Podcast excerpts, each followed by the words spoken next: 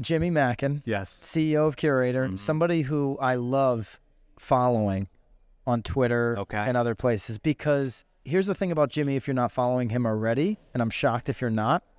Jimmy's somebody in the industry that sees around the next corner often. You are moving to where the puck is going before the puck gets there.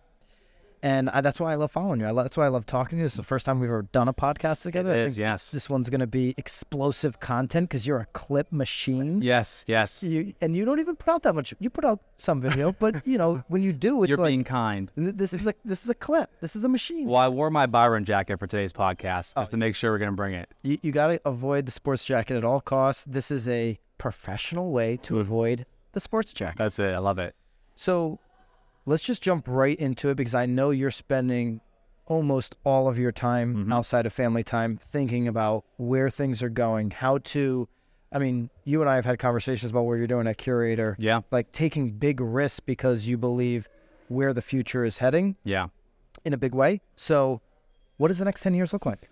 Yeah, well, I think if you forget about the next 10 years, I think right now, if you just look at the next 12 months, just as an example, right? Because I think if you look into the future, it's funny. Even even this morning, I was looking at some of the predictions that the experts were making about where we would be this year. So if you go back and you look at the New York Times articles, CNBC, you look at MBA, you look at uh, anyone, in, you know, Lawrence Yun, you name it everybody who was trying to make a prediction in 2021 about where the 2022 market is going to be was categorically wrong. Yeah. I mean, in every sense of the word, which tells you one thing when smart people are wrong consistently, you just know how difficult it is to actually predict the future.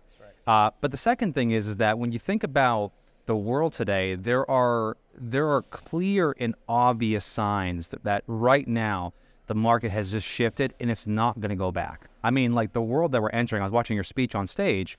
You talked about this idea how like anybody and everybody who had a pulse could make money in the last two years. It it has made us and it has lulled us into basically being bad business people. We've sort of forgotten the basics of what it's what it's like actually to work for a living.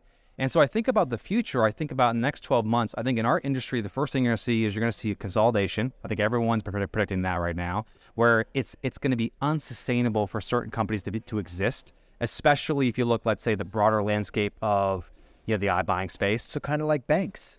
Yes, Just go to a bigger bank. yeah, well, you, you're seeing what you're seeing with banks. Everyone's scared. They're moving to you know one of the big banks. You know, everyone he- you see you hear Jim Cramer on Twitter going, "J.P. Morgan's a fortress," which like is a bad sign for J.P. Morgan when hey, Jim Cramer's giving them a you know, Just much- doomed them. you just doomed them basically. No, I think you're gonna see consolidation. I think you're gonna see a lot of acquisitions. You know that are called involuntary.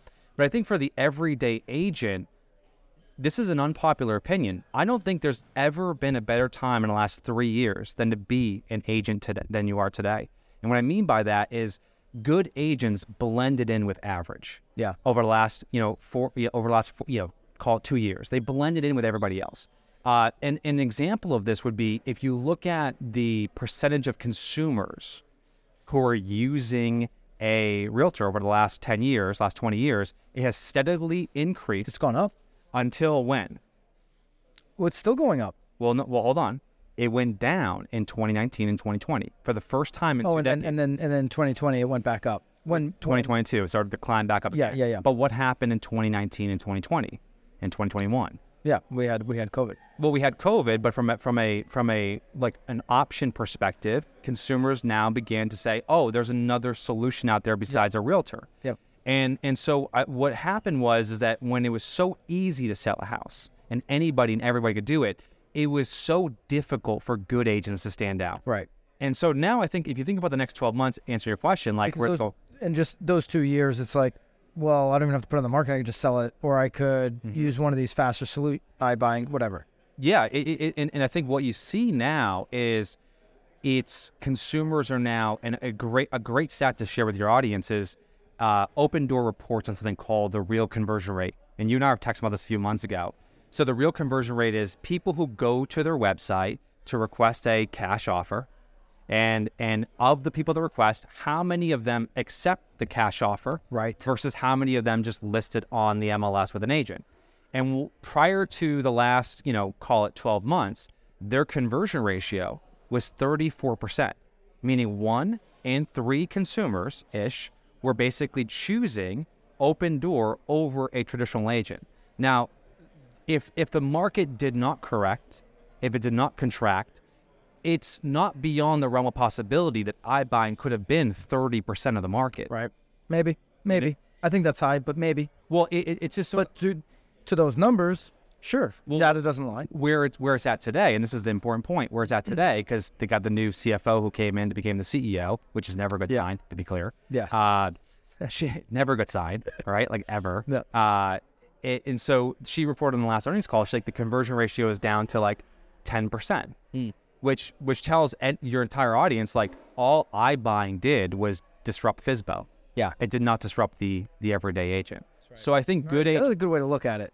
Yeah, it's like so. Who cares? Ten percent of the market. But the FSBO's already had that. So like, why do we care about that? It's disrupted FISBO and it's made it ultra competitive if you own the market for flipping. Yeah. Right? Like if you were that local, you know, business that was buying all these deals to go flip them and back into the market, it's disrupted your business. Mm-hmm. yeah, But yeah, it, has, it hasn't disrupted traditional sale. yeah. So to answer your question directly, it's never been a better time to be good, right? Because it, good stands out. Yeah. You know, good is different versus the everyday a- agent who is just out there who you know has underinvested in their business, just rode the wave. You know, they're like, oh shit, like. You know, what am I going to do? What's plan B? And they just simply don't have any. I'm not seeing, Byron, I'm not seeing the people that you hang out with, the people that I see in this industry, I'm not seeing them scared. I'm seeing them excited about like leaning into this this transition. Yeah, I think if you're able to give options, mm-hmm. A variety of options, and be really knowledgeable about all those offerings, yeah. you're going to be able to get a higher fee. And let's face it, the fee thing come October Yeah. when, when they have that little trial Mm-hmm. uh, is going to be a big, big component on how many agents are still in this business. Oh, I can't just automatically get maybe a buy side commission anymore. Like Yeah. those conversations are naturally going to disrupt the industry. But even if they don't, they're going to change it in a way Yeah. that there are going there's going to be a need for these agents that are actually the advisor. If you think about somebody who's um, you know, a financial planner, okay, they don't have one plan for Mm-hmm. Yeah. you. Yeah. They have a variety of do you want to retire at this age, this age, this age, or this age? Sure. And then they've got a variety of different ways to get there. Mm-hmm. And they can tweak their analysis or their approach per the outcome that you want. Yeah. I think most um, consumers are not even aware of other options that exist. And I think our industry does a terrible job at educating the consumer on things that maybe are alternative routes or even just even their options. Like I think my sister's selling her house right now, and uh, she's working with an agent, of course, and she's talking about the process. Now, how would you describe the the the market right now? Just the average. Is it a buyer market or a seller market right now? It's still a seller's market in almost every county and city in America. Yeah, Okay, so where she's at, it's a seller's market. There's Yeah. less than probably two months of inventory in the market. Yeah, definitely then. She's she's concerned about selling her house. Now that might surprise you, right? Because if you listen to agents, they're like, "Oh, it's a seller's market. Sellers are still out there, you know, thinking they can get X versus Y." I, I don't think that actually describes the everyday seller who's not in tune with the market.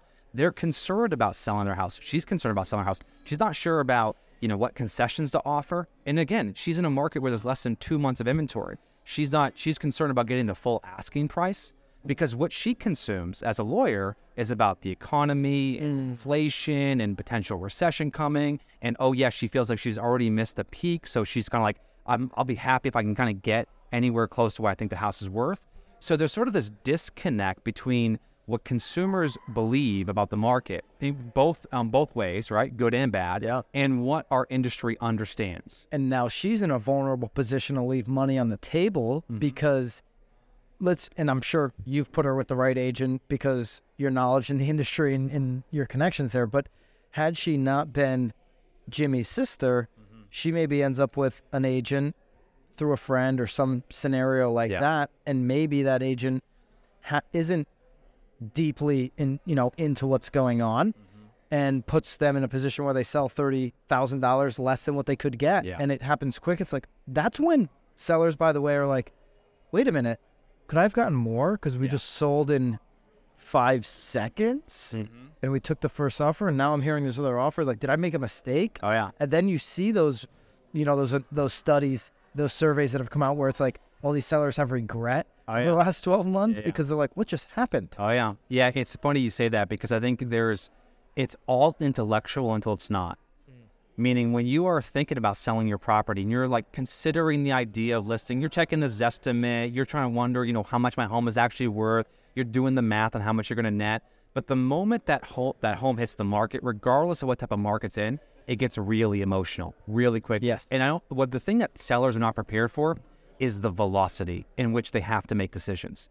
The being able to decide on offer A versus offer B in a matter of 24 hours, you know, that is not an easy thing for someone who's not experienced to have to go through. And if you got an incompetent person who is basically advising you, you not only can leave money on the table, you can just make a bad decision. Period. I talk about this and look at it every single day. Mm-hmm. And when I sold, I sold a house in Connecticut Yeah. In the summer, and I I bought another one last last summer. But when I had the one I was selling on, on the market, and I guess this was quarter three. It wasn't in the summer. It was yeah, it was end of quarter three. Okay, so it was towards the end of the year, and I know that the market quarter three, quarter four last year was an interesting odd market, right? Yeah. But I knew that intuitively, I knew price is right, Yeah.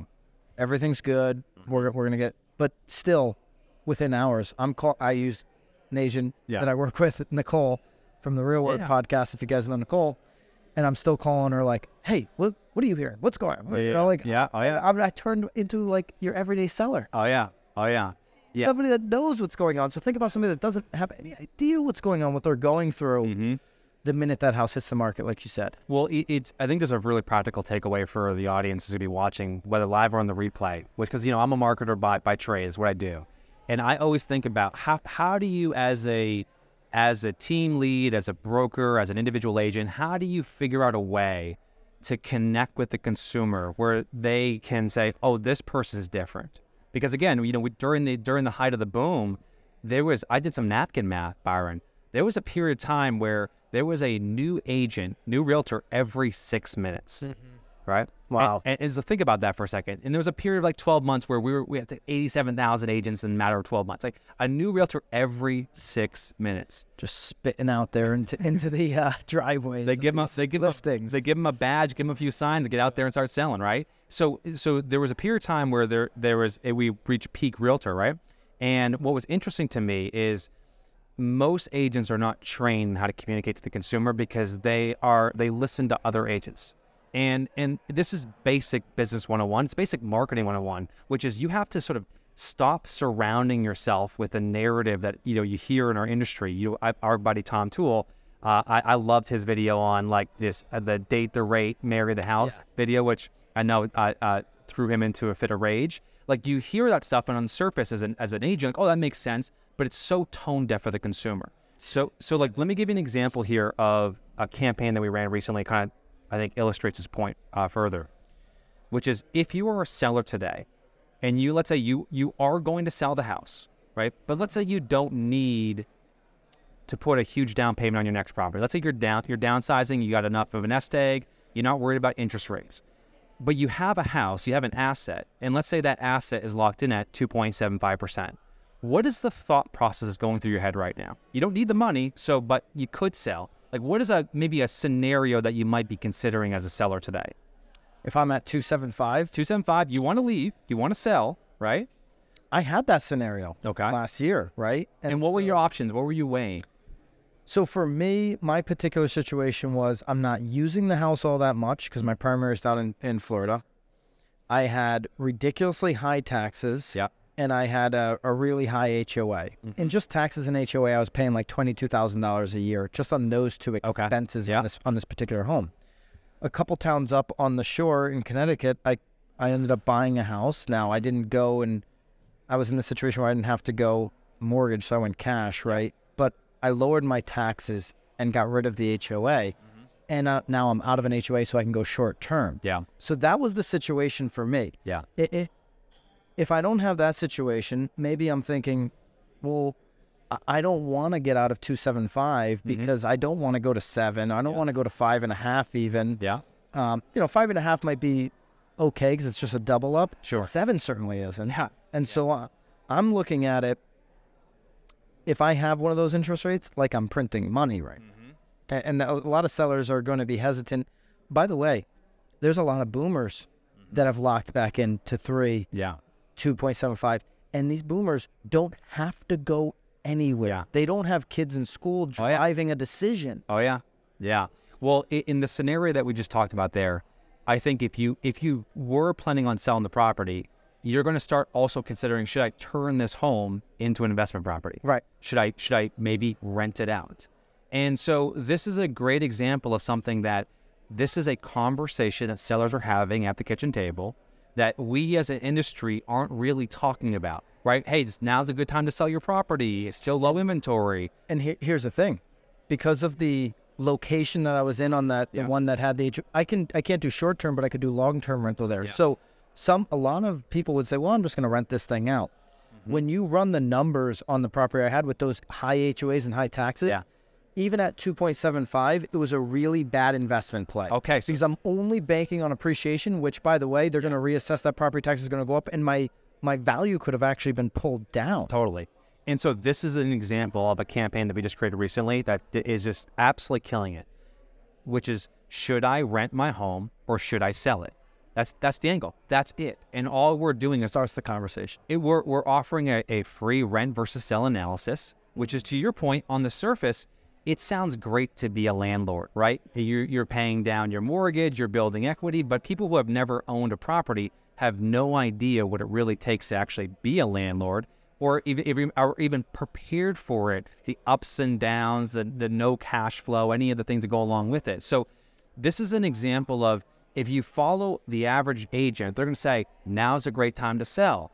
We have two months of inventory. You can still get X or Y for your property. But that's not the conversation that consumers are having. The consumers are saying, hey, I'm thinking about selling, but maybe I should rent it, you know? Or, hey, I would I'd love to sell the property, but like, do I really want to lock into a 7% interest rate? And so, so there's this sort of divide where the consumer is having a different conversation than the marketing that we're putting out there as agents. The consumer's looking at it surface level because they have a friend who clean ups on re- cleans up on rentals, and they're like, well, maybe I should just rent my property yeah. Without going into okay, um, that's cool, but, Mhm. but let's actually break it down and break the numbers down because any property, whether you live in or rent, you should be putting one to two percent back into the home just on maintenance. Okay, so have you been doing that in the last ten years? Well, I guess not really.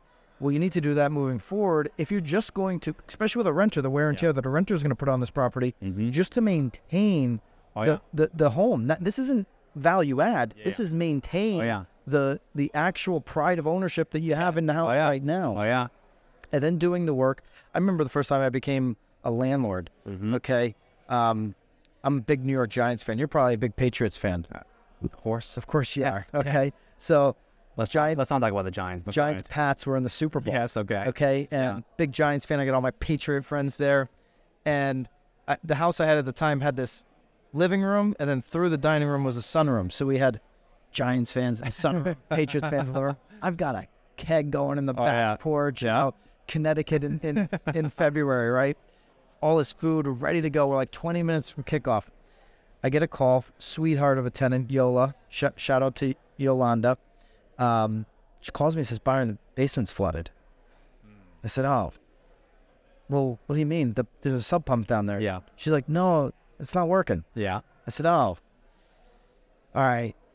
She's like, I was like, how high is it? A couple inches? She's like, you can't walk down there. okay, I- I'll be over you. Yeah. So I come over. It's like up to like over my knees, the Mhm. water. Not good. I got furnaces on cinder blocks or something, but not Yeah. a good situation. I go over to the sump pump. She unplugged it. I said, Yolanda, the sump pump's unplugged. She goes, Mm-hmm. Oh, yeah, save electricity. I unplugged that. She didn't know it was a sump pump. She didn't know what I was talking about, right? So now I'm going to plug it in, get it going, get the water out. I get back, you know, Super Bowl after kickoff. Okay. That's the life of a landlord right yeah. there. See, I was hoping you were going to miss the entire game. No, no, As a. Patriots fan, I was hoping you actually missed the entire. We celebrated hardcore after the uh, Yes. after the Giants' victory. But that right there, Yeah. at the worst time, it never happens at the best time. Yeah. It never happens Monday afternoon at 4:30 on your way home from work. Hey, I got a situation. I'm gonna drop in on, on my rental. Sure. It always happens when you're right agents. You guys know this better than anybody. Yeah. When do you want to when do you want to drum up business? You go on vacation. All of a sudden, it starts happening. Mm-hmm. well, you're a landlord, you go away, that's when problems are going to start to happen. And so going back to the basic idea, what we're talking about right now, which is how do you attract your next listing? How do you get your next seller? Well, you have to figure out what are the conversations they're having right now about the market. How can I get in front of them, provide something of value that's interesting, that's unique, that actually helps them make a better decision? Not steering them to telling them to sell the house, but really giving them the behind the scenes look at what it's really like to actually go you know, to navigate this market. Because the house that I ended up buying Yeah. in Connecticut, if I got that question, so um, the house that I sold Yeah. last year, if we did the should you buy or rent analysis, Mm-hmm. it was clear. Uh, or not buy, I'm sorry, should I sell or rent? Yeah. The, the analysis would have been clear, should sell. Yeah. Now, the house that I ended up buying, you do the analysis. If I had a 2.75 mortgage, the analysis would be clear on that. You should rent. Mm-hmm. And you give people real advice. Now, here's what I know about giving people the actual data and the real advice as an agent. Sometimes they're going to say, cool, I want to sell anyway. Yeah. Sometimes they're just going to say, cool, I've got all the data and it does make sense to rent. But you know what? You bring up some points there uh, about, you know, having this separate bank account. And Yeah. I've just understanding the data. I also understand that this is a part time job for me Yeah. to manage.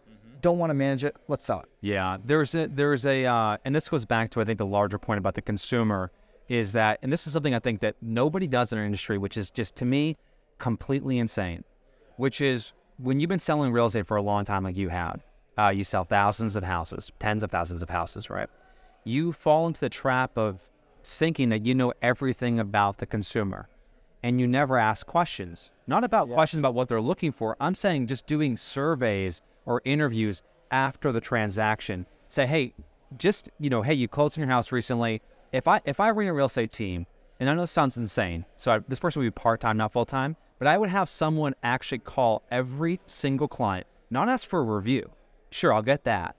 Ha- So you already got that when you went under contract. Exactly. If you're doing it right. Yeah, so not for like a actual survey. Hey, how was your experience with my ABC agent, right? What did you learn about the process? What surprised you about the process? What did you find most difficult? What, what did you find was most joyful? Like really digging into the consumer experience. So number one, you can go to your team and say, hey, Here's where we can improve. here's where we can improve. Here's the things that here's the six things that they said that you did poorly. Here's the six things that you did, you know, a really good job at. But also like now you can sort of feed that back into the marketing and sales machine. There isn't I, I have yet to meet a single team or broker who has the resources that ever conducts in-depth consumer research. Like When you say in depth, how many questions and does that look like? Do you think? you can ask them five questions. I'm saying they're not even asking any questions. Hmm. Like they're you're asking a review, and then you're invited into the next client appreciation party. Maybe we should be asking them what could we be doing differently, right? Like it, this is, and maybe because I come from the software world, where like that is so in, like we're so annoying about it. We like we, every day we're trying to get you to give us our NPS score. Hey, are we a one out of ten today? And it's going to you know vary pretty greatly based on the day, but like you know we are so prone in software and services to like ask people how we're doing because because we have to keep that customer happy not for six weeks or 12 weeks but for years I like what you said about letting it feed your marketing. Sharran and I were having a conversation earlier today where, uh, and this was off camera, we were just chatting about all the Zooms that he does, you know, all the all the real Zooms that he does. And so yeah yeah, he's getting a thousand people into these Zooms, Mm-hmm. right? And I said, um, or well, he, rather he said, he said, hey, listen, I'm I'm getting all the questions in there because when you do a Zoom webinar, and I'm sure you've done these Zoom Mm-hmm. webinars, you can download that data after. That you can download all Yeah. those questions that were asked yeah in the webinar. And so now he's taking those questions because I said, Sharran, for five years I didn't see you mm-hmm. in my feed. Now I see you all the time, right? You're back, man. You're not competes over and you're in. Yeah. And he's taking that data from the webinars and he's letting that feed his videos mm-hmm. on Instagram and social and all these different places. Just what are the common themes? yeah yeah The questions that are being asked. well what you're what you're seeing is and you asked the original question you asked me which is what's where's the world going to be in 10 years right Yeah. You know uh, listen I, I i was the biggest hater on ai for for a long time like i thought it was just nonsense um you know it, which is ironic because i've always been a guy who's been you know pro innovation pro technology pro any type of paradigm shift when you think about the future, it is so obvious and clear that, like, through my lifetime, I've lived through now three, soon to be four revolutions. First, the internet, right? We were the, one of the first households in my town. We probably were the first house in my town to get the internet. Lived through that, right? My father worked for Oracle, so I was like part of the dot really? com boom Wow. bust, right? Still still works for Oracle. Uh, yeah, he's a boomer, so he, he's not leaving his job. uh, so so I lived through that, right? And that was a really interesting experience. And then of course we entered into sort of the I would say social and mobile were almost like right neck and neck, depending on how you look at it. Likely social first, really early days of social, but then mobile, and then finally, obviously, social kind of came into its to its own in the 2010s. So we lived through this internet, mobile, social, and now we're entering into sort of this this revolution with AI that is even for the haters like me and the critics, it is so undeniable. This is going to change everything in our in, in the way in which businesses operate. Yep. And the thing that's Not on it, not NFTs like everybody said a year ago, but AI will change. Well, this is this is a really important point you're making, which is because we are coming off of these boom and bust cycles with crypto. that people don't believe in AI. Well, exactly, crypto, NFTs, right? It's like a Doge, Dogecoin, whatever it was, right? Yeah. Like because we're coming on the back of that. Oh, it feels like it's just like that. Hey, Listen, as like as a hater, it's not. It is actually the thing. And there, there's a there's a takeaway here though, which is what Sharran does with his questions, right? Yes. what I did this recently where I asked our community curator, I said, "Hey, give me like what are the most important, what are the most common and the best concessions a seller can offer to a buyer to make their house more enticing?" And I got a ton of great responses. Maybe 15, 20 people just like gave me a full like paragraph of what was like, you know, what they what a seller could offer. Throw it into ChatGPT. Hey, summarize the key points. Okay, cool. Add a, give it a, the right prompt. Create an article for it, and within moments, we have a like a crowdsourced article that now can become a marketing campaign. Like, Or you take all those questions, like Yeah. could be hundreds of questions from that Zoom webinar. What are the three most common themes yeah, being asked in all of these questions? And it'll tell you. it's gonna it's in the right hands. What you're seeing with AI is going to give sort of the the pros superpowers, and what we're It's like taking steroids. it- it's like taking steroids uh, without the side effects. Yeah. Yeah, good. right? Uh, it, it's it's one of those things where like in the in the hands of a pro, uh, it, it you're going to see you're going to see some really amazing innovation. The problem is is a lot of pros like me are resisting it. I mean, if you ask Mark at this conference, hey Mark, what do you think of ChatGPT? Yeah, Yes, Mark's not, Mark's resisting. Mar- i- i- in, and Mark is the pros pro, Yeah. and because it, it's a, it's a, it's an offense to the craft. He's resisting from a from a true writer's copywriter standpoint. Yeah. Um, and I get it. You don't want to go out there and, and let this thing just write for you. Mm-hmm. Uh, but I but I see where you're coming from, and I'm I'm a believer Yeah. that this is going to be an advantage for people to work fast. I mean, listen, how busy are you? How busy are all of us listening to this pod? Let us know in the comments. How busy are you right now during your your work week? Yeah. Where if you can hack a little bit and and kind of move faster throughout your messaging, this is going to be helpful. And I don't want to sound like I'm a hater on NFTs because I do think people like Gary Vee and all these other guys that are doing something interesting in the space Yeah. collectibles and this kind of thing. There, there's a huge opportunity for that. Yeah. But when people try to say NFTs are going to be how we're closing real estate in the next three years, that's what's blown up in people's faces because that is so far off Yeah. Yeah. from happening. It's it's a long way out there Yeah. Well, I'm a, I'm a hater on NFTs. I think overall. I think it's a complete joke. I think we're gonna look back five years from now and say what a what a co- colossal waste. It's, it's Even guys like Gary, who basically are never wrong. listen. It it, it look, I Gary. mean, he's wrong, but I'm saying sure. on his big macro bets, he's really never It- been wrong. it's- big macro bets. It's it's speculation, right? That's that's what it was. It was just like, hey, I'm gonna buy this thing and I'm gonna hope I'm gonna sell it. The the thing that you should look for, and listen, Gary's smarter than I am. Gary's richer than I am. Gary's more popular than I am. So listen to Gary. But if you're gonna listen to me, than us combined. Yes, then that's combined, right? Times ten. But like, but but the thing I always look for is where is the utility? With every great revolution, it's ugly, it's it's difficult, it's challenging, but there's always some underlying utility that exists. And right now with NFTs, it isn't clear and obvious what it is. There's no no one's guessing what the utility of AI is. Let- Right. Let's give let's give an example. 3D printing, right, which was born in Boston primarily, was, was at least it was like one of the hubs was like 3D printing Boston. Everyone thought everyone thought that consumers would have a 3D printer in their house, printing whatever. I I remember that that was a big documentary, yeah, it's a big documentary about it. Um, and like sure enough, 3D printing was not a consumer product; it was a you know commercial product. Right. And so the application was fundamentally different than what everyone thought it was going to be. maybe NFT falls in that space. Like this is the first application. It's useless. No one cares about it. It's you know it's it's interesting for a very small subset of the population. Maybe it will become something totally different. And Gary's seeing around more than one corner here. Um, but you're right. Like NFTs and AIs are not even in the same stratosphere. They're not in the same conversation. Not not at all. And yeah, I'm I need to push myself to get better in the AI world because I do believe it's going to be a part, and it already is. We just don't even realize it. Yeah. Like when I change my. Here's what's interesting though about this. When I change my flight on Delta, Yeah. I already know how to hack the AI. I say, give me a human representative immediately. That's what I Yeah. say to the Delta AI bot.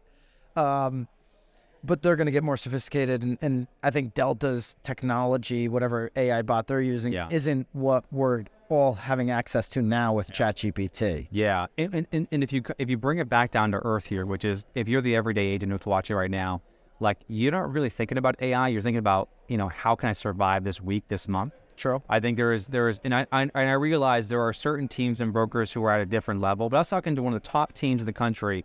I got invited to this event. It was probably six months ago. I call it the Illuminati of brokers. There was these 30 individual bro- like indie brokers, right? They get together once a year and do this big meeting. And again, like I'm not going to name names, uh, right? The gathering of eagles for independence. It, it it is right, and, and they're and they're great people, and they're super sharp people. But you know, I'm sitting down with one of one of their uh, like chiefs of staff, and he's like, "Hey, listen, he's like, you know, we were forecasting our business is going to be down 25 percent. So our entire P and L, all of our investments, we were baking off of like a 25 percent decline. We're down 45 percent. And so I think the average person right now who's watching this podcast is is wondering how do I make sure like I'm not worried about surviving 16, 18 months from now. I'm worried about surviving the next six months. Yep. Next three months. And I've said this for a long time. You know this. Like I think good agents are two or three bad months from being out of the business. Yes. I think this is this this bris- this business. This is the thing I respect about anyone who does this is it is brutal. It is like you have a couple bad months and oh shit. Like this is one of the only jobs where you start in the red. Like think about in America, like one of the few jobs where you actually you get a job, become a realtor, and you're already in the red. Like Yeah. name another job that actually like that's a popular job. Like actually that's the job. I guess maybe all independent salespeople, but man, like it's going to be hard for agents out there. So I think for me, Byron, I keep thinking about, and the thought that keeps going through my mind is, what can we do? People who have a microphone, people who have a voice, what can we do to help agents navigate the next three months, the next six months? the first three to six months of an agent's career, you're talking about saying it's in the red. It's so deflating. Hmm. You could have your first paycheck three months in, Yeah. and it's so deflating because as an agent, you look at that first commission check Yeah. Three and a half months into your career, and all you think about is three and a half months of 50 hour work week, Yeah. 40 hour work, work weeks all the time, and you're all of a sudden doing the math Oh, yeah. on, I just made 12 cents an hour. Yeah. for this first paycheck. Mm-hmm. I don't believe enough agents are are in the like you talked about the Illuminati of indie brokers Mm-hmm. are in the group which is having the conversation about how to think of this long term enough. Yeah. They're they're oftentimes thinking backwards and this is what a lot of people do. They think about the past Mm-hmm. and they focus on that and their energy focuses there Yeah. and it freezes them in the moment in the next 3 to 6 months. There's there's not there's no there's two toxic traits for leadership. Maybe more, but there's two that I think about. The first is nostalgia. It is the worst characteristic of a leader to be nostalgic, right? And the other is the desire to be liked. yeah. And and right now, I think too many agents are comparing their 2023 production Q1, Q2, going into Q2 here as like, you know, this is down 50%, 60%. Who cares? Right. Like you, you're in the game now. Like get your head in the game. Like I, I- I think about, so I've been CEO of Curaytor now for, I just celebrated my third year anniversary in uh, October of uh, 2022. In the first maybe six months of me being CEO, the business was in turmoil. I mean, we were losing a lot of cash, hundreds of thousands of dollars a month, and we're a bootstrap company. losing accounts, or you were just over in Uh, Just over and like we were, we were just a we were a bad business. Yeah. There's no other way to put it. Like, we, spending money? we were we were uh, we were our technology investments were uh, bloated. Our uh, you know our, we had too many people doing just things that weren't really adding value, but we were just burning cash. I mean, to the point where I was like, okay, yeah, we can survive a bit, but we can't survive that long. And so part of the first sort of like th- after obviously the panic sets in, you know, the first maybe three, six months, I'm like, all we have to do right now is just triage. Just get us on stable footing. Make sure that we're in a good position financially, cut the expenses we need to cut. But after you get to that phase, which many agents were already in that phase in Q4, Yeah. after you get in that phase, you can't cut cost into profitability. Right. You can't do it. You, you, know, at a certain point, you've got to play offense. Yes. And so I, I think right now, most of the uh, uh, cost cutting has already happened. It should it should have already happened in Q4. And if it hasn't happened, you're just you're you're out to lunch.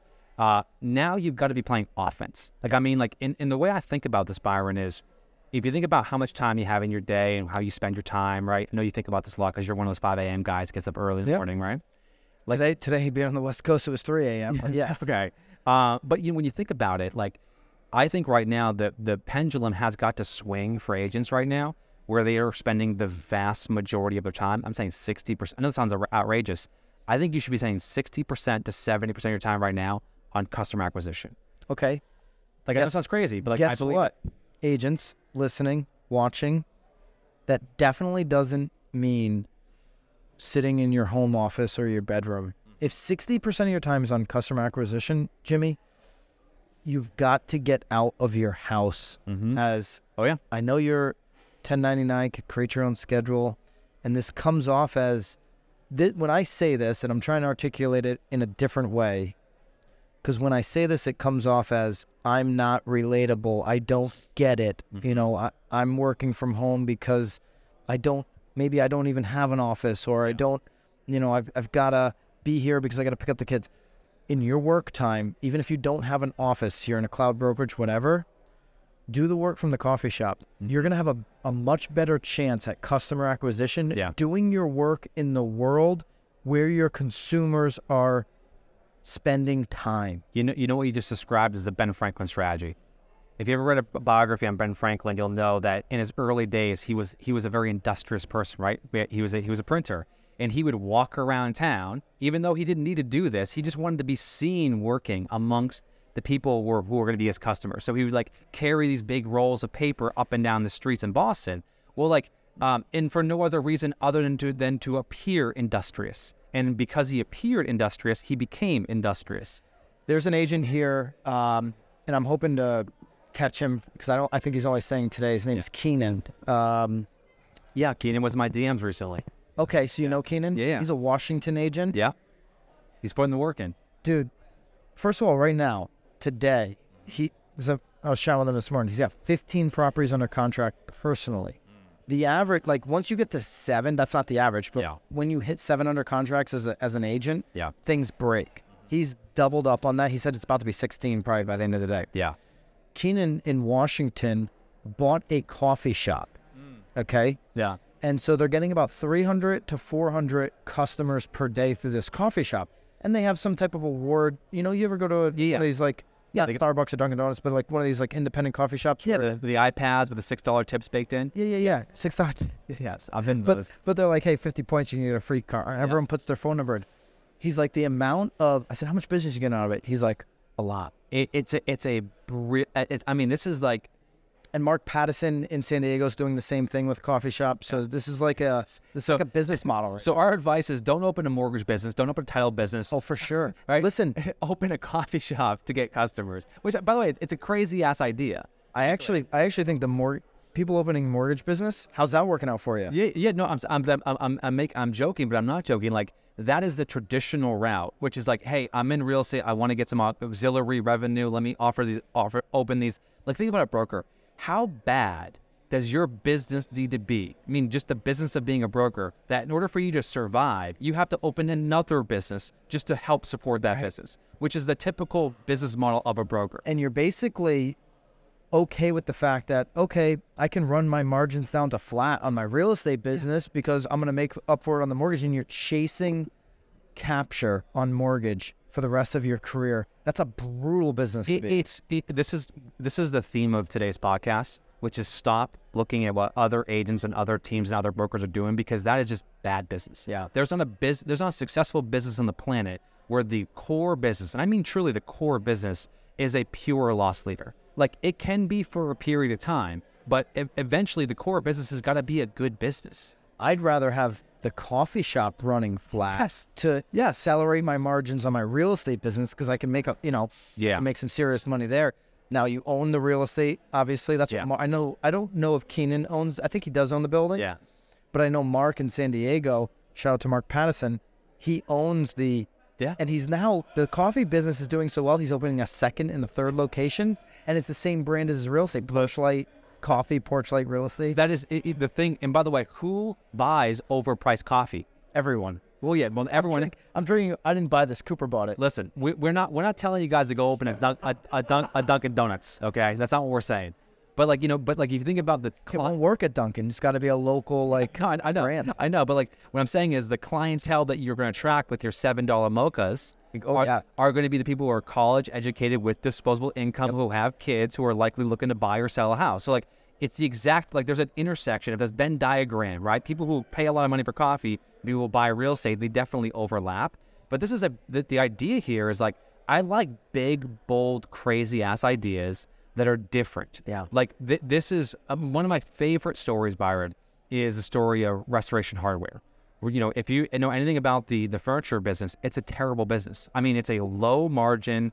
You know, like uh, The inventory is hold to uh, hard to to hold. hard to hold, right? It's it, it's a low margin business, and one of the biggest innovations. I can't remember. The, uh, hopefully, someone in the comments can tell me who the C, the name of the CEO is. But I remember reading an article about their CEO, and one of the things they did, which was unheard of at the time, and now it's become sort of the status quo, is that when they were in this business, they realized, oh, being in the, the luxury high end furniture business is a bad business to be in. He said, listen, this is a this is going to be a race to the bottom, and we are not going to participate. So he introduced the Restoration Hardware like membership program because he loved Costco's, he loved his other organizations, and everyone made fun of him. In fact, when he re- made the announcement, the stock price literally tanked because everyone's like, "This is a terrible idea." And sure enough, that one decision to become a membership business, right? To have they they make a hundred million dollars a year without selling a single piece of furniture just through membership. By the way, um, take a note. I need to ask my wife if we're still because we bought a. a Oh, you're still a member. They got you on the hook. we need to get out of that membership. uh, if, if she's definitely not listening to this right now, but yes. I I need to make a mental note. We need to get out of that membership. no, you're in it. it, it- it- it's already auto renewed for this because I remember when we bought it, when we bought the, um, you know, I think it was a bunk bed yeah. from Restoration Hardware. Restoration Hardware. She's like, "Oh yeah, and we're part of this." I said, "Wait a minute, we're part of what? What mm-hmm. just happened? What did you What did you say? Oh yeah. Oh yeah. Well, what do we need a membership for? We this You is a a little purchase. bit of money. Oh no, oh no, they'll get they'll get you. On, and this is the point: is that it's a crazy idea that no one ever implemented, and as a result, they make a hundred million dollars a year plus now, for without selling any any any overpriced lamps, right? And they went and their space is like I haven't been, but I, my wife's like, "Hey, we got to go over to Miami to Oh yeah, Restoration They're museums. I'm like, "For what?" She's like, "Oh, it's they got a restaurant. The restaurant. They're museums, There's, yeah. a, there's a rooftop bar. There's all Yeah. this stuff. And so the point being is that when you got agents out there like Keenan who are opening coffee shops, they're like they're doing what the restoration hardwares of the world are doing, which is not looking at what their competition is doing. They're saying, where's the white space that I can Yeah. operate within? And let, let me get out there and do something fundamentally different. Mm. If I'm trying to get I tweeted this early this morning. There are there are teams and there are brokers out there who want to be different, who say they want to be different, who are trying to be different. But when you look at their org chart and the people that actually work at the organization, it's just like everybody else. And what I mean by that is if your if your org chart in your company is a yeah, part-time marketing assistant, transaction coordinator, and a bunch of buyers agents, well, like don't be surprised if your output is just like everybody else who's got the same people on staff. So I think this market, when we think about, you know, where is there opportunity? The opportunity in this market is like to sort of like hit the reset button and say, okay, what's changed? What's new? How can I maybe adjust my strategy to sort of stand out as opposed to whatever I was doing 12 months ago, 24 months ago? The customer acquisition. Mm-hmm. That's how we started this segment. Yeah. If we if, if if there's such a thing as segments on this podcast, we're just going all over the place. But customer acquisition. So Yeah. what are the unique, innovative ways that you can acquire more customers into your business? The coffee thing is inspiring me. Yeah. I'm thinking hmm, I like cigars. Maybe a cigar shop. yes. Okay. Yeah. You know, maybe a bomber jacket shop. you know. Sure. There might be a small small market for that. Yeah. Um, but yeah, what, what are the, what's the vibe in your community in, in starting a small little business? Well, I think the when I think about this idea of customer acquisition, I think right now you look at like um, you have two kind of audiences you can market to as an agent today. You have the people who are searching like on Google homes for sale, and then you have people, and I'm talking just broad brushstrokes here, people who will never search homes for sale and who are going to be just using one of the apps, right? Using one of the portals. So the same people who are using Redfin every day are unlikely going to be as people going to Google to type in homes for sale. So what's interesting about that is you have essentially two different strategies for those different audiences. So you have people you want to attract through, let's say, Google pay per click, who are maybe more top of the funnel, and then people who are actively using Redfin or Zillow every day, which you can only get in front of them through demand generation, display advertising, social advertising. The thing that the thing that's so important to understand about being a great marketer, and whereas I don't produce a lot of content for my own brand, right? Hmm. Like I, I tweet once in a while, I post a video once. Great in a while. Twitter follow, but, but I don't know what the handle is. I know Just at, you. at Jimmy Mackin. at Jimmy Mackin on Twitter. You do t- you do tweet often. I so- tweet. I, well, th- this is part of the strategy, which is if you're to think like a professional marketer, what you should do is you should test the market with your ideas before you make an investment with your time and your capital. So if I tweet something that gets, let's say, a good response, uh, you know, 10, 15, 20 likes, which is good for me on Twitter, right? If I get that, Yeah. on uh, okay, that could be a Instagram reel for me, right? Oh, that could be an email marketing campaign for me. Let me let me pull in that thread. Oh, 10 to 15 to 20 likes on Twitter equals 500 on Instagram. Yeah. It is much more difficult yeah, to get a, a, reaction. So you know when you get double digit likes, Mm-hmm. even if it's only 10, this is a piece of content that my audience over on Instagram is going to Yeah. resonate with. And, and so you you guys are obviously in the media business, and you guys do this, I think, better than anybody else right now. And I think your approach right now is very different than my approach. I think both are, are something people can learn from. So your approach is you guys suck the oxygen out of the room in the best possible way. Meaning you can't turn on Instagram or go on Facebook or go on Twitter without seeing BAM everywhere, which is your job as a as a media company. Like you want to suck the oxygen. Like there's there's no other voice, Yeah. frankly. I, and, it- and it's been sort of insane how quickly you guys have been able to do that in such a short amount of time. So that strategy, which is your your pro- like you're you're you got you got a setup here to record podcasts, right? First time this has ever been done. Yeah. Well, But uh, Mark, Mark is shout out to Mark Davison. He is uh, someone who is willing to embrace this kind of stuff. So, so your approach, I don't, how would you categorize your approach? Just like sheer volume, right? Obviously quality, but you're you're a volume shop. You have to. pr- If, if you guys stop posting for a week, people are like, oh, what happened to Byron? That's right. Right? For me, no one's asking what happened to Jimmy if I don't post an Instagram reel. Right. And and so the approach I have that's slightly different is I will test the waters with an idea, like a tweet or a Facebook post. If I get a great response, I'll do a video, maybe do an email campaign. If that does well, I'll then just put advertising budget behind it and let that be my voice for a month, for two months, for three months. So if you're an everyday agent who's watching right now, you can be in the content game. You can be that volume shop if that's your if you got the skill set, if you got the talent, if you got the people, or you can be in sort of the land and expand or land and amplify game. Come up with 12 great ideas for the year and run it for the month. Just just like just yeah, if you if it does well, like and I'll give you a, a really practical example of this. One of the things that we do, if we send a good email campaign, right? We send tens of thousands of emails a month. If something does well via email, that becomes a postcard.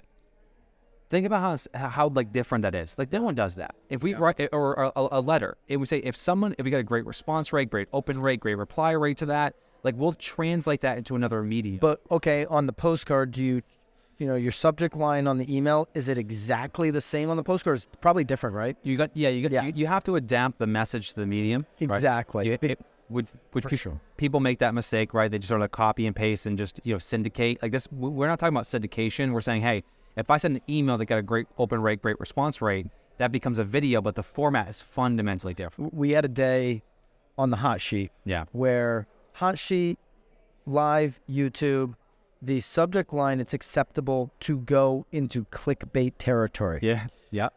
Well, this hot sheet did so well, um, we got lazy with it. Yeah. Took the subject line in the YouTube video, put it as the subject line in the email, Mm-hmm. and we saw what the hell are you guys doing? This is clickbait. Unsubscribe from the email list that day. Yeah. Were were hot. Yeah. So high views on YouTube. People loved it. Comments were great. Yeah.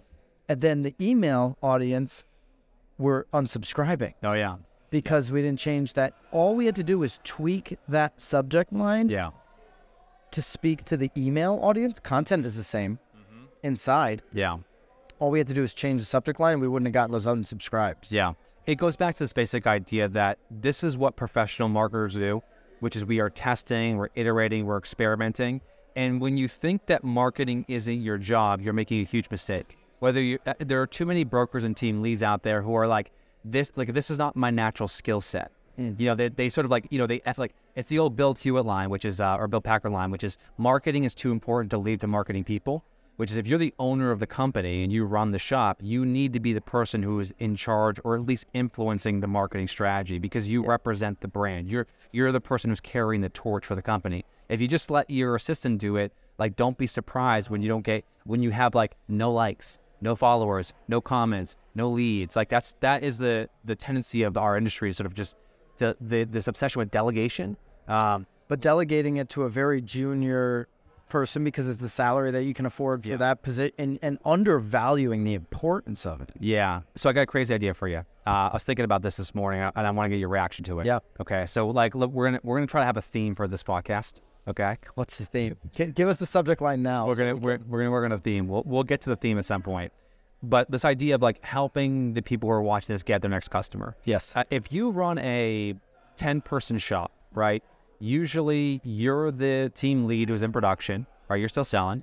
And usually you have everyone kind of looks to you for advice and looks to you for guidance. Okay. So here's my pitch I, I think the opportunity is if you have a small team, is to pair your agents up together. And I mean, like, and, and create some incentives around this, but Okay. pair them up together as a team. Okay, so tag teams Tag, you create tag teams. like the Nasty Boys, the Bushwhackers. Exactly, right? You get these tag teams and you say, okay, listen, here's the goal. Like, if your team hits, not individually, but if your team hits 100, or let's say the number is 20, uh, you know, in person appointments this month, I will literally pay you each $2,000, whatever the number is, right? Whatever makes sense for your business. Okay. But my pitch is I think this business is so lonely and I think this business is so brutal that it is easy to get discouraged. But if you've got like a gym partner, someone who is working with you, Accountability partner, Account- a spotter. yeah, but, but w- within the team itself, like I mean, like Yep, not some, yep. like, someone like literally right there with you. Like pair them up together, and then you can compete. You know, create a competitive environment where you got three teams and they're all competing against each other. So, so my pitch to you, and you tell me your reaction to it, is if you're sitting here watching this podcast and you're underperforming and you can't motivate your agents, no matter what you've tried, like you've tried everything. Hey, we want you to go through CRM, go through your tasks, make your calls. Like, what do you think about this idea of like pairing the agents up together, creating a month long competition, and then create some type of incentive at the end for the winning team? But then obviously, if everyone does their job, like something special happens. Uh, I love it. We've been doing it all year. Okay. We've been, and we have never had this conversation. So, uh, Okay. Now we haven't done it with two people. okay. We've been doing it. Um, we have pods on our team. Yep. Okay, and so we've been doing it pods. And so when I leave here, um, I'm going back to Connecticut for two days. And Friday, the pod leader or, or the pod group rather that won Yeah. the competition last month, Mm-hmm. we're going and we're doing a lunch. We're all getting vitamin drips. It's like part of like that was Okay. everybody's getting vitamin drips, Yeah. right? Um, but I do like the I like breaking it down. Even you know, pods are our pods are like eight people. Yeah. I like going two. Here's why: because when COVID hit, we were running these accountability groups, mm-hmm. six week accountability groups. Yeah. You had 12 or 14 people sometimes in an accountability group, but we partnered two people to be accountability partners for the week. Yeah. Okay, I've got three things, you've got three things I'm working on to better my life, and we're in it together. And, and so I like the two. Yeah. I, I like that because somebody has a bad day, the other person picks them up, right? Mhm. With maybe eight people, that person It's having a bad day can can can hide in a It's group easy to hide. Yeah, Yeah. for sure. Yeah, so I like that. I like that a lot. Yeah. And so we've been every single month we've been changing, um, you know, tweaking the little bit of the competitive environment on Yeah. how we're how we're going to compete with each other to help each other. And so I like this. We're gonna we're gonna change that next month. Well, there's there's a the the the and this goes back to this idea of like of just trying to think of new like if you were successful the last 24 months, very rarely did you hear anybody thank the market. If you weren't thanking the market the last 24 months, you can't blame the market now. Sure. And that, and that's what we're seeing right now is like if you listen to the earnings call of like Opendoor is a good example. Like they're an easy target. And listen, I, I usually don't talk shit about other organizations because it's these are big, complex organizations that are that are like you know you never know the inner workings. But they spent, if you listen to the earnings call, which I know you do, they spent, I would say at least six quarters saying how incredibly sophisticated their algorithm was. Right. How every investor came on, hey, what happens in a down market? Well, our algorithm is so special that in a down market, we'll actually do, secret. We'll do better, right? That's the secret algorithm. And the moment that things shifted, all of a sudden it's unprecedented, right? It's never happened before. Rates have never risen. Like, what about that algorithm you've got Yeah. that you've been telling us for six quarters of what was the you know God's gift to to to all mankind? Like, what about that thing? And so you, I think right now agents have a tendency to like blame the market, complain about. If I ran a team and my agents talked about how bad the market was, I'd fire them. yeah. Like, I'm sorry, you're dead. You have no chance of being successful in this market if you if that is your mindset going into a buyer. That's right. Like literally, like if that's if you're complaining about rates, look, I get it. It sucks. They're not three percent. So what? Like, and show up. The way you frame that up is brilliant because nobody wants to basically admit that they had nothing to do with it. Because if you're thanking the market the last two years, you're saying, "Hey, I've got nothing to do with this. I'm taking no credit for Yeah. you know this amazing year or this amazing you know job I've done for my clients." You're just giving it all to the market. It's listen. It we're not trying to discredit the fact that people work really hard because people did work really hard. Absolutely. they, people people were working 90 hour work weeks right and, but it but we if we're honest and i think this is part of uh, being a good leader being a good ceo is recognizing when things that work in your favor really have very little to do with your brilliant strategy and have so much more to do with maybe other forces or other things that kind of landed in your lap that you just simply took advantage of so all the credit in the world to the agents out there who were hustling Yeah. but but let's not like Doing those video tours in April of 2020 when nobody was leaving their Yeah, house, they're, they're, hazmat. Yeah, Yeah, yeah. exactly. Like you know, cou- mo- mo- all the credit to them. But like, let's let's be real here. And This this goes back to the beginning of this podcast. We're like, I think there is my my hot take is there is no better time to be a great agent than today, because you blended in with everybody else in the last two years. Well, now this is your opportunity to stand out. This is your opportunity to shine. the biggest businesses are going to get built up Mm-hmm. in the next year, two years during this time period. It's those that are leaning in. Yeah. It's those that are going to be willing to take a little bit of risk, calculated risk. Yeah. Better know your stuff to take that risk. mm-hmm. So I'm all in with you, man. This is this is going to be fun the next couple of years. Well, and, I think about this idea of talking about the calculator risk. You know, I, I heard advice, I, I read advice from Jeff Bezos many years ago that I'll never forget. He talks about this idea of how do you make big bets? Because it's, it's a difficult question. How, how do you know when it's time to open a mortgage company Go versus open a coffee shop? Right. Right? Like, We, like, or we talked about Gary Vee earlier. How do you know when it's time to take all of your savings and put it on a thing called Facebook before Yeah. it was ever on an app before anybody knew what it was? Yeah, yeah. And in, in the way that Jeff described it, uh, he said that when the, uh, the in the impact of being right is like a hundred x, and the impact of being wrong is only ten x, you make that bet every time. And so this idea, if you can imagine a world where the impact of that like decision has such a huge payoff, and whereas the cost of being wrong, and you should be honest about that, the cost of being wrong is maybe you lose a few months, you set back, you lose, you know, lose ten thousand, twenty thousand dollars, whatever that might be. Like, okay, cool, you just go, you get after it. And I think this is where there people don't have a decision making process around how they make investments and how they sort of calculate risk. And so as a result, everything looks risky when you are when you're just sort of like, you know, I, I don't have that much money to invest. I want to be, you know, like there's nothing worse than being conservative in this market. So I think this idea, Byron, of just saying, if you can start to really evaluate what opportunities exist in your business, where can you actually make where where if you get it right, it changes everything. Like that is that has got to be the mindset as you go into this market. The coffee shop example, Yeah. if you buy the building and your coffee business fails, the downside is Yeah. I get a tenant. Yeah. Yeah. I get a tenant for the building that I own. The upside to your point is I can 100x my customer acquisition. I'm getting, it's much easier to get an email and Oh, a yeah. phone number off of a coffee point system Yeah. than it is like, do you want to buy or sell? It, it's it great CEOs, and I aspire to be one. I'm not, I'm not putting myself in this category, but great CEOs are decision making machines. I mean, like this idea of if you got an idea, your ability to go from idea to execution, get feedback, get it in the wild, see if it works, make some changes to it. Like there are there are pe- when when I look at inexperienced leaders, they they they procrastinate. They weigh the pros and cons for months. Like they, they and they and they wrap it in this blanket called perfection. Mm-hmm. You know, I'm a perfectionist. Yep. No, you're a procrastinator, right? Like and that's that's what you're doing. And so they lie to themselves.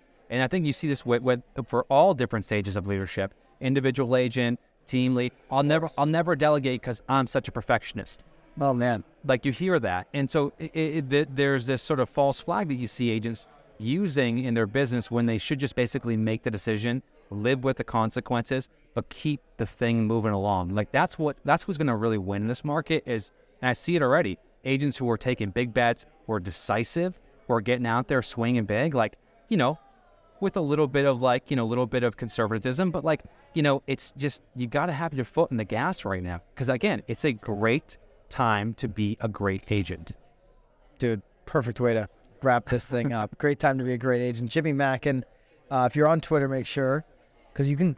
What you can do with Jimmy's Twitter is steal insights for your marketing, and that's Yeah. that's what I love about following you. And I just appreciate you sharing so much today. i appreciate it brother good stuff